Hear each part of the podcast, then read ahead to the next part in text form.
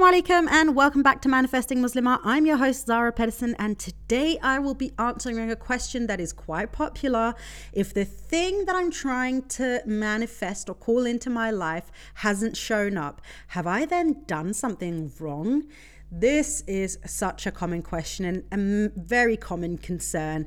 There's a very genuine concern about doing this whole law of attraction thing wrong. And the truth is, it's kind of difficult to get wrong once you know what you're doing. Because again, I've mentioned in the past, you're constantly using the law of attraction. You're constantly manifesting something into your life.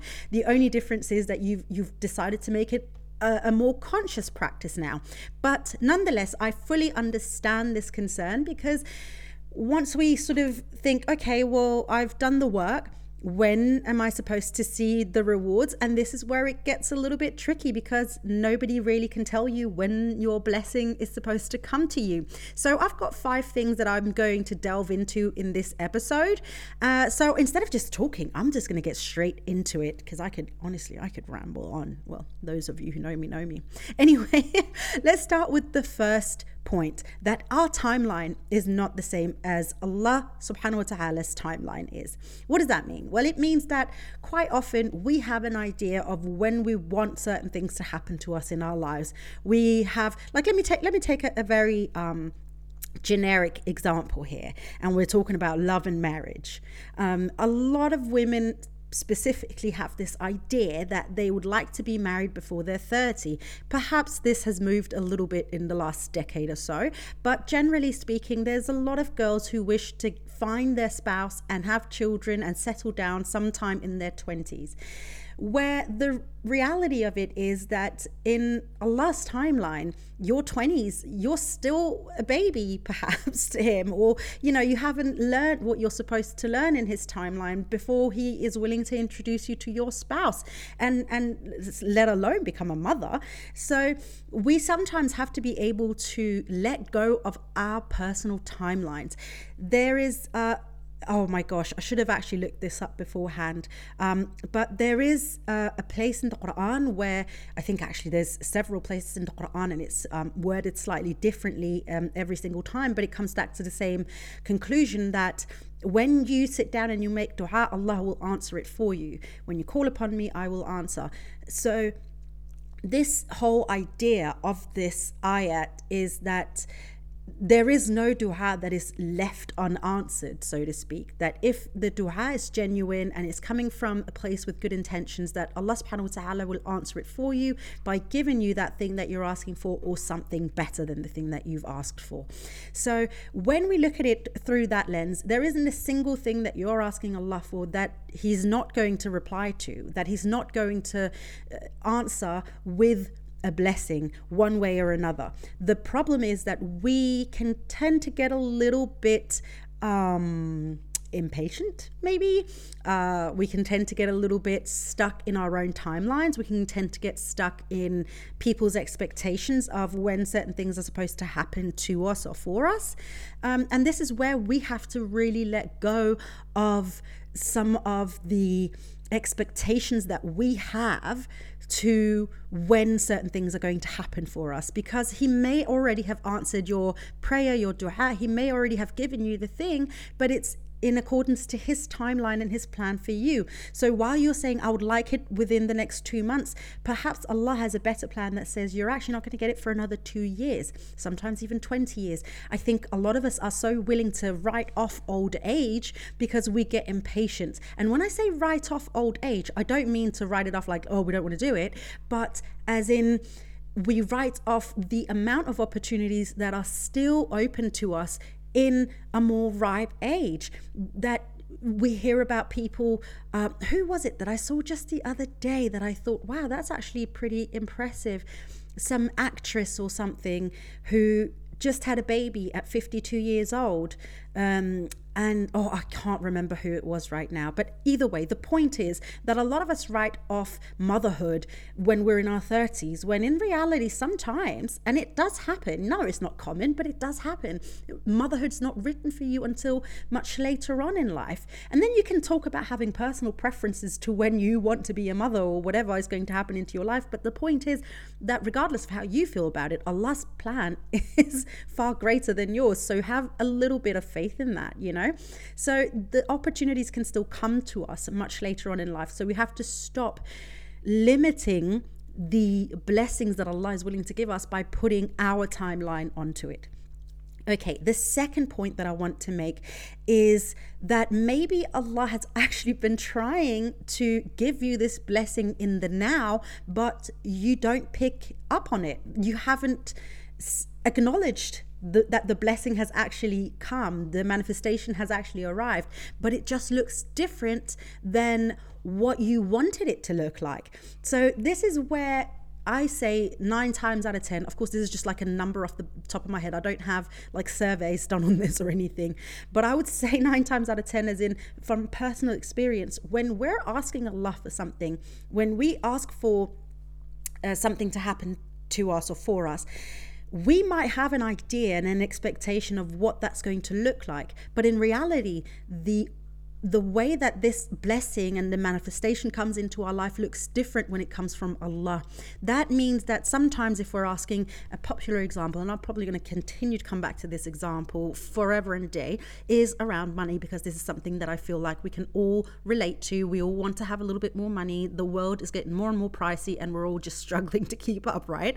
So we're all asking for a little bit more financial backing if you can help me ya Rab, give me some money thank you um, and so uh, we will ask for money, but then we're just kind of like, okay, but I would expect it to come from my work. So I'm constantly looking at my work thinking, where is this opportunity to come from? But sometimes it can come from a completely different source. There may be a gift card that you've got stuck somewhere in a cupboard or in a drawer that's just waiting for you to take it down.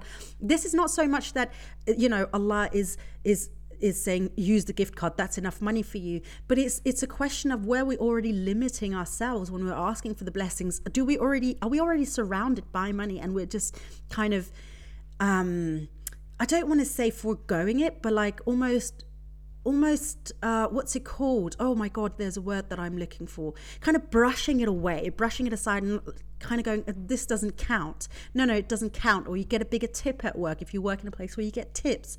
Um, but you didn't you don't want to count that as well. You want it from you want 2000 pounds from one source and it has to come at the same time rather than there's 250 pounds on a gift card and there's um, another 300 that you had in in something that you could sell in your closet that you never use or wear and somebody else is willing to pay good money for it. It could be a, a gift from someone there's an extra 200 pounds whatever. The point is just that sometimes we also have to understand that we might be sitting on top of the blessings already or that it'll come in a way that we didn't expect for it to come. It doesn't have to come wrapped in like a beautiful red bow, wrapped in like a, uh, the, the, a paper that that we like. It can it can look very different and sometimes it'll come as an opportunity for us to make that money, earn that money. Maybe you've got a friend who's like, "Hey, listen, uh, somebody at my work uh, is going on maternity leave. They're looking for somebody part time. Can you come cover some shifts? Whatever it might be. But the point is that Allah subhanahu wa ta'ala might be sending you these opportunities and these moments so that you can cash in on the blessing little by little or earning it in a different way. Don't forego the blessings because you get so stuck on your expectation of how the blessing is supposed to look. Keep your eyes open because Allah subhanahu wa ta'ala is communicating with us all the time through the things that He is allowing into our lives. So pay attention. The third point is simply that you're not willing to do the work. You're just simply not willing to work for the blessing. And that could be either that you're not willing to do the inner work to work on yourself, work on your mindset, work on your beliefs so that you can have a more positive outlook that makes the opportunities more attracted to you so that people will come to you so that uh, you know that you can hold on to the blessings that you're calling in. Or it could be that you're you've done the inner work but you're not willing to do the outer work which could be taking that inspired action. If you're looking for more money that could be taking up more shifts at work or taking on a separate job or selling some stuff that you've kept in the garage or I don't know, selling cupcakes at a garage sale. I don't know. The point is just we sometimes have to also take those first few steps to show that we are being genuine in what we're asking. It's not just about thinking the thoughts and then it'll come to you. It's also about being willing to work for it. And I constantly come back to this point when I'm talking about this subject, but if we're not willing to do the work, what is the point of this life? Because Allah subhanahu wa ta'ala could have said to us, as long as you've said your shahada and you're Muslim, you're going to heaven. Khalas, that's it. But he's not doing that. Instead, he is saying, you say your shahada, that is the first step. Then there's second, third, fourth, fifth, sixth, seventh, eighth, and a millionth step. And that is the rest of our lives continuously coming back to pray, continuously coming back to dua, continuously donating to zakat, co- continuously being a nice person, not being an asshole, continuously doing all of the things that make us Muslim. It is not just a statement, it is a lifestyle. And it's the same thing when we're asking Him for blessings. We have to be willing to put the work in. It's fine, and I understand Allah subhanahu wa ta'ala is the greatest creator. He can create something from nothing. And if he want to, he could bless you instantly without you having to lift a finger. I understand that. I'm not disputing this in any way. But again, in majority of times, Allah expects something from us. Even the prophets, had to work for the blessings that Allah was giving them. They weren't just, you know, fed hand and foot or given hand and foot. I don't know how that saying goes, but I'm pretty sure you understand exactly what I mean. They weren't just blessed with everything. In fact, they probably had the hardest lives, you know, because they were prophets and they were so convicted in their beliefs. They were so um because they were so such big believers that Allah knew that they could handle it. So, in fact, they got the bigger tests and they had to work harder than most of us for often much less than what we would consider today being a successful life, you know? So, think of it that way. You know, you, you have to do the work as well. Okay, point number four. I've got two more points and then I will let you go again. but the next point is that you're simply not being specific enough when you're asking for something. So when it shows up, you just you, you you you you're not aware of it because you don't have a clue of what it is that you've asked for in the first place. And I like to take this example again with money to say often we say well i would just like to make more money. Well what is that? 10 pounds is more money. A thousand pounds is more money. 10,000 pounds is more money. More money could be you know i just want to be able to pay off this debt and after that i'm actually pretty good. Like uh, as long as i can pay off this debt. And sometimes it's i actually when it comes down to it only need 200 pounds a month more and then I'd actually be thriving. Um, but it looks different to different people. So you could say, I want more money and not be specific enough, not having sat down and done a budget and figured out, well, what is it exactly that I'm asking for? And what kind of life is it that I'm trying to lead with this money? What am I trying to do with it? And instead, you end up getting more money, but it doesn't quite live up to your expectations because in your mind you've been thinking, oh, I want hundreds of thousands or I want millions, and then you get maybe a check for 10,000 and it it's just not good enough for you because you want more because you weren't specific enough. Okay, so this is where specificity comes really heavily into play. It's more for ourselves than it is for Allah because Allah, of course, knows what is in our hearts. He knows our desires, He knows what it is that we truly want. But when we're asking for it, He also wants to make sure that we understand when He's actually blessed us with the things that we're asking for instead of going, Ya Allah, you haven't even responded to me. And in reality, He's responded 10 times over, but it's just not living up to your expectations because you haven't been able to sit down and figure out what your expectation is to begin with.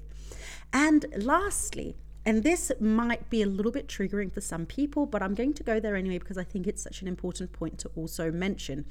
Is what you're asking for realistic? You'll hear a lot of gurus and coaches talk about you can manifest uh, a million pounds as easily as you can manifest one pound and whatever, blah, blah, blah. Listen, yes, I, you absolutely can. Again, there are no limitations to Allah and He can work wonders, create something from absolutely nothing. But is it realistic for you? Or do you need to build up gradually to the manifestation? Do you need to do more work gradually in time before you can start asking for bigger and bigger things?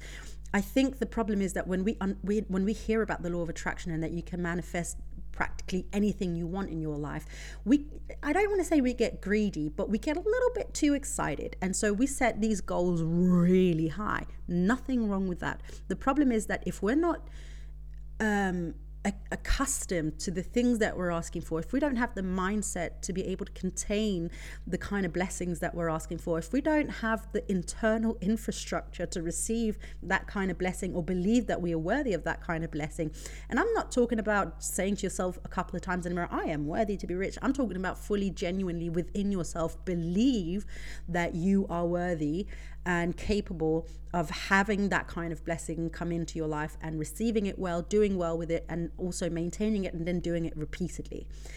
Um, so again, is it realistic? You have to mind yourself here a little bit. You know, take baby steps rather than you know. It, like the whole point is, you you, you don't you don't uh, see children the moment they pop out of the mum start running marathons. No, they start you know just lying, lying like a bit of a, a poopy blob um, being kind of worthless. And then at some point they start building their confidence and then they start lifting their heads up and then they start rolling over and then they start crawling and then they start maybe walking around on their knees before they you know start holding on to things and walking at the side of a table or whatever.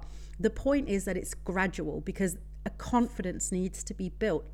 And i would argue that 99 out of 100 people are probably going to need to gradually build themselves up because we're not necessarily used to doing that inner work. We're used to other people doing the work or us being able to be lazy around it and just kind of be like, ah, it's not that important. I'll do it tomorrow. I'll do it tomorrow. So we'll save a lot of podcasts and YouTubes and TikToks and Instagrams and whatever with tips and tricks on how to journal your way to happiness and I'll make the visualization board tomorrow or mood board tomorrow.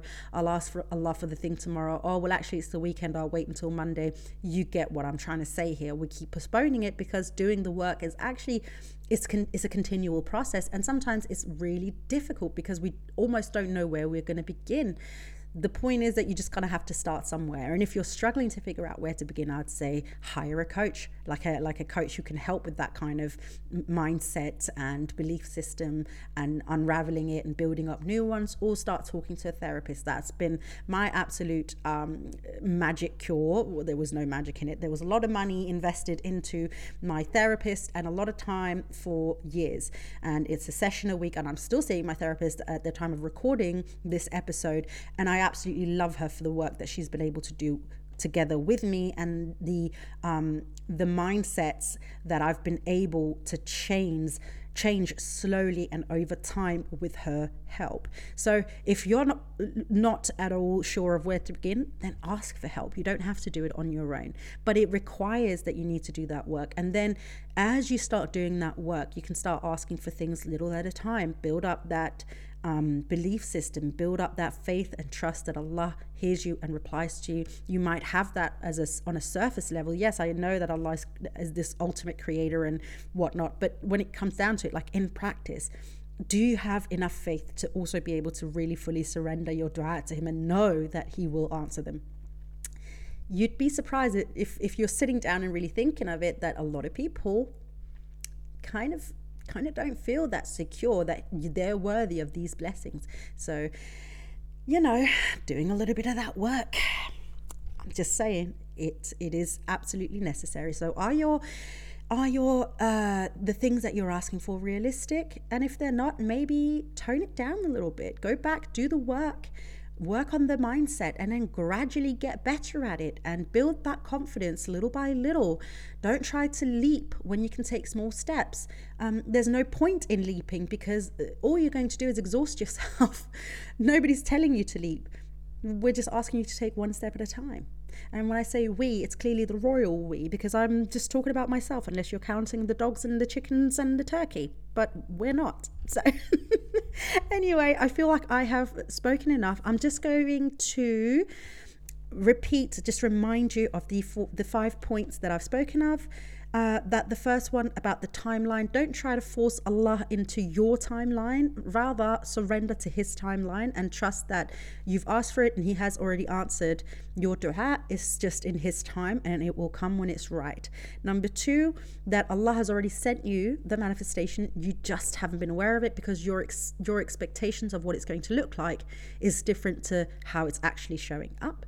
Number three, you're simply not willing to do the work, whether it be the inner work and working on your mindset and your belief system, or that you're actually not willing to do the physical outside work of applying for a job or doing the things or writing the book or whatever it might be. Number four, you're simply not specific enough. So even if you've received the blessings and Allah has been sending them to you time and again, you're just not specific enough. So even when it comes, it doesn't feel satisfactory to you. It's not enough because you haven't put a number or a, a, a specific word to it, a specific achievement, something like that to when the manifestation has come? And lastly, is it realistic or is it something that you need to gradually build up in order to manifest bigger and greater things? And if you are struggling to start doing the work, you can always seek the help of a professional. There are many who are so happy to take your money and work with you, of course. anyway, I hope there was something beneficial for you in this episode. If you have any questions to anything in this episode, or if you'd like to connect with me or ask me for any advice or any questions that you'd have that you'd like for me to answer in the next episode on the podcast, then please feel free to reach out to me over on Instagram at manifesting Muslimah. That is where you can reach me easiest. Or if you're on TikTok, then at manifesting Muslimah, send me a DM over there or leave me a comment on any of my videos. I see all of them, and so far, so far, because I'm not viral, I'm not big, I have been able to answer every single comment that I've received. So I should also be able to see yours when that comes in, inshallah. Anyway, that is all I have for you today. Thank you so much for listening in. And until next time, please don't forget, my dear friend, to live in love.